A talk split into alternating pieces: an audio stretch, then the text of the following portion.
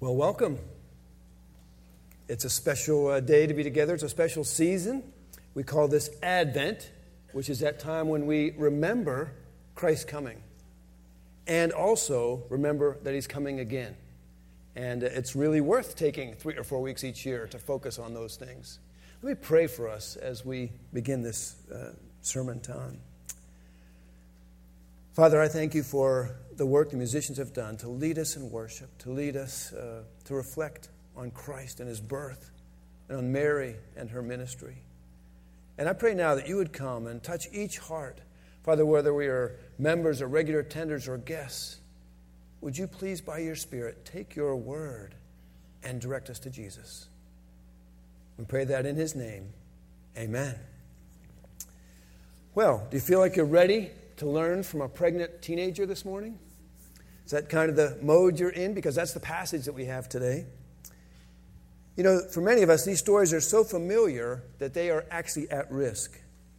We can miss the gritty normalcy of these people's lives, like Mary. And when we do miss that normalcy, we also are at risk of missing the miracles that came into their life.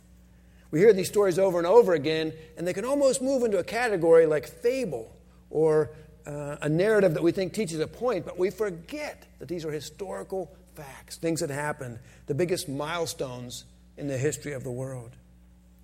So this morning we're looking at Mary, and she was a peasant girl from, a, from an obscure village, Nazareth, in the countryside, Galilee, far to the north from Jerusalem. Might be the equivalent today of having someone be from the hills of Appalachia, someone who definitely was not a mover and a shaker not in a position of power, No one as expecting big things from this person. That would have been Mary.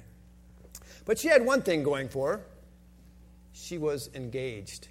And she was engaged to a good, solid, responsible, respectable man, looking forward to her wedding and all her family planned for her and his family planned for them. And even in their little village, this would be a really big deal.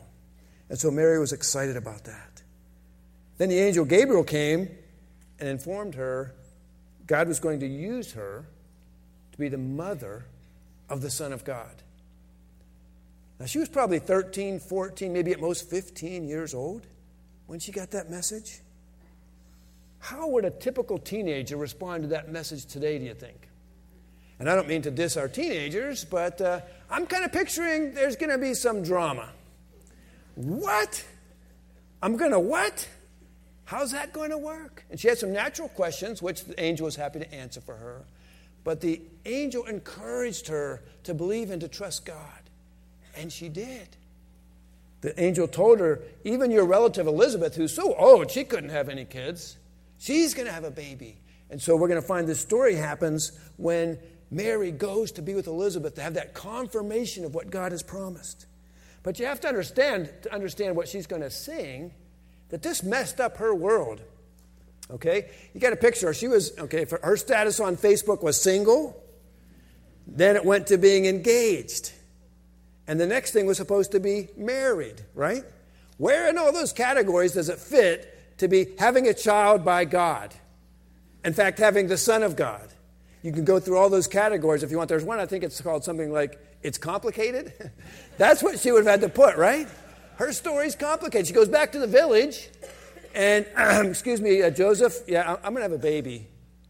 Oh, would you like to tell me about that? Well, in fact, I would. Are you ready to listen? And then we'll tell your mom and dad, and then we'll tell my mom and dad, and then we'll tell the rest of the village. How's the story go? Oh, well, you see, God came and did this. So Mary's world really got put in a spin. And for many of us, we would be so consumed God, what is this doing to me? But what we're going to find from Mary's song is that her view was very different. Look at after she gets with Elizabeth and the baby inside Elizabeth, who's John the Baptist, whose job was to point the way to Christ, responds when she walks in carrying the Lord Jesus Christ in her womb. And she is confirmed, and Elizabeth said, It's even unbelievable that you're at my house. Why should the mother of my Lord come? And that leads to this song in verse 46. And Mary said, my soul glorifies the Lord, and my spirit rejoices in God my Savior, for he has been mindful of the humble state of his servant. From now on, all generations will call me blessed. For the mighty one has done great things for me. Holy is his name. So, what does Mary do in the midst of her drama? She comes into her cousin's house or relative and she exclaims, My soul exalts and glorifies God. Unbelievable how great He is and how merciful He is and what wonderful thing He's doing to save me and to keep His promises to Israel. In fact, He's going to offer His salvation to the whole world, and He's letting me be part of that story. My soul exalts God. I don't have to say about our worship. You know, we love these Christmas songs, and for many of us, it kind of attaches to emotions from our childhood and a bunch of other things, much of which is good. The words in these songs is incredible. But they're pointing us to Christ. And that's what Mary, the worshiper, does. She starts by exalting God. And that's the place for all of us to start. And then she goes on to say, besides the fact that my soul exalts God, my spirit rejoices. She says, I find such deep satisfaction and joy and hope and peace in exalting God, I can hardly stand it. My soul's rejoicing. Excuse me, Mary, I thought you were pregnant. I thought the neighbors were talking. I thought you were facing a lot of difficulty. And the answer to all those questions was yes, yes, and yes. But God, as a gift to her, had given her these eyes of faith. She could see what God was doing, and she realized, I get to be part of that story. And my soul just rejoices at the goodness of God, even in the midst of my trouble. And then Mary goes on to say that she also sees that God has worked with her in part because of her humble state.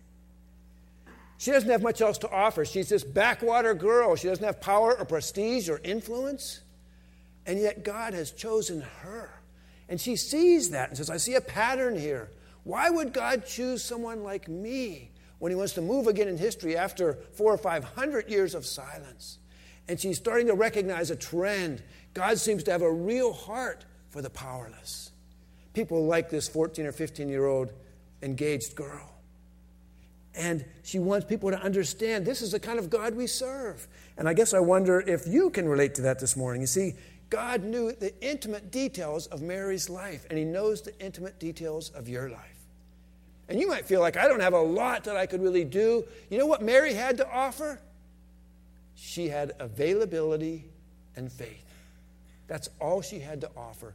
And she responded to God in his request for her service with availability and faith. I will believe you and I will do it. And that's really what God calls for us to do as well. And you know, Mary got this incredible blessing, of course. She gets to be called the mother of the Lord Jesus. But do you understand? I mean, really, this morning, with all the other blessings you might have in your life with your family and a million other things, what blessing it is for us to be called the children of God? I mean, seriously? Adopted into his family by the work of our Lord Jesus Christ, who came at this season, which is why we celebrate this. We have something to exalt God for as well. We will be forever. Those of us who have our trust in Christ and his work on our behalf are going to be called the children of God forever. Well, then she goes on to kind of expand on this theme about God's love for the poor and powerless. Verse 50 His mercy extends to those who fear him from generation to generation. He has performed mighty deeds with his arm.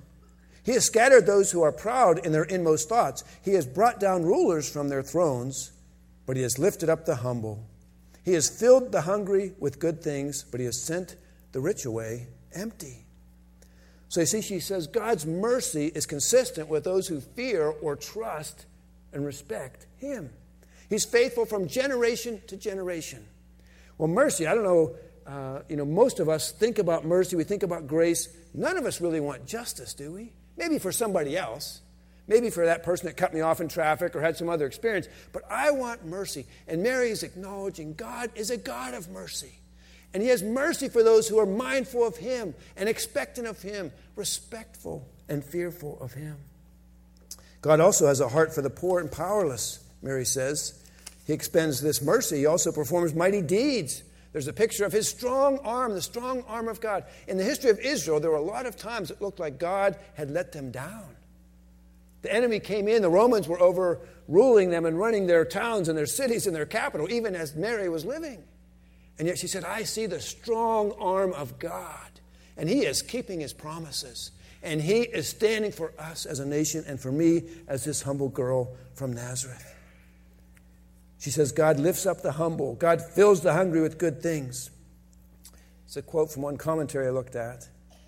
There is no doubt that God expects the church to show compassion to the poor because they are in a unique position to appreciate that they must be dependent on God. It's not that poverty is somehow a much higher state, it's just a state of dependence that God sees and responds to that is so desirable. And so for us, that's really where God wants to get us to, understanding that dependence. This author went on to say one of the illusions of wealth, power, and status is that we think we might be in control of our lives. We have enough stuff, we can take care of things and take care of ourselves. Another illusion is that we are somehow better than others. Well, I have all this stuff. I have enough money, and I have my job, and I have my reputation, and I have these things. So I must be better than that person that doesn't have those things. And what Mary is pointing out to us is you know what? I was just this teenager in Nazareth in the impoverished days under the Roman rule. And God had mercy on me, and God cares for the poor as a church, we better be the hands and feet of Christ, seeing the people that He sees, not just the ones that we see. I have to tell you, this is an area that really touches my own heart and challenges me because the things about materialism, pride, authority, wealth, it's not only that those are out in the world, they come streaming into the church. We play some similar games, we become name droppers, and we love positions and titles. And boy, if we have the heart of Jesus, that's not going to be the way it looks we're going to understand that everybody is as important as anybody. And that God is willing to use everyone. In fact, intends to use everyone. In fact, is probably using people that we have no idea. Well, we might think we're the ones that are doing so much. That's the way God works. And that's what Mary would have for a lesson for us. Jesus saw the widow give her mite and said, There's a big deal. Jesus saw children who people wanted to push away and said, There's a big deal. Bring them to me. He saw the physically challenged that most people didn't even see. And he had time for them, and he stopped the show to minister to them and to touch them. May that be the kind of thing that we learn. As Mary learned that day, God loves the humble. God works and ministers to the humble. Well, then the last two verses, 44 and 45. He has helped his servant Israel, remembering to be merciful to Abraham and his descendants forever, even as he said to our fathers. What's this deal about Israel? Why do they keep coming into the news? What Mary realized after 2,000 years of their history was that God is a promise keeper. He promised Abraham a blessing that would be eternal. He promised David someone who would sit on his throne forever and ever and ever. ever. And Mary says to us this morning, and you know what? He keeps his promises. I was first hand eyewitness to him keeping all those promises about being born in Bethlehem, all the things we read from Micah and Isaiah and Luke. Mary would have us know today, you better get it. He keeps his promises. And when we think about the fact that we're also looking for his next coming, we should remember he's going to keep his promises about that too. So, like Paul's words from jail to Timothy, Mary's words to us are you know what? In the midst of this Christmas season, all the things going on in your life, all the celebration, remember and focus on Jesus. So I got a question for you. What is it that you want for Christmas this year? The new iPhone? Or an iPad or an iPad mini or some big trip or vacation or experience? What is it that you want for? Well, answer this question What did you get for Christmas last year?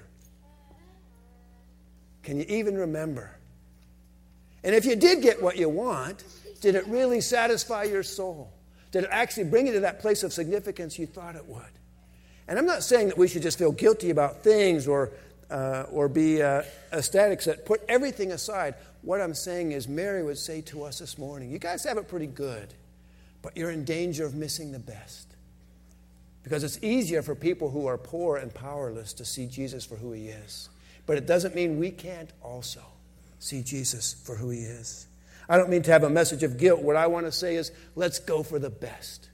Let's ask God to help us this Christmas keep Christ in Christmas. Let's learn from this pregnant teenage girl who was insignificant herself, but who became the mother of our Lord, and who said, Oh my, my soul glorifies the Lord, and my soul and spirit rejoice in God, my Savior. Let's pray. Father, I thank you for just the season and how it focuses us back on your invasion of our world and your faithfulness to us.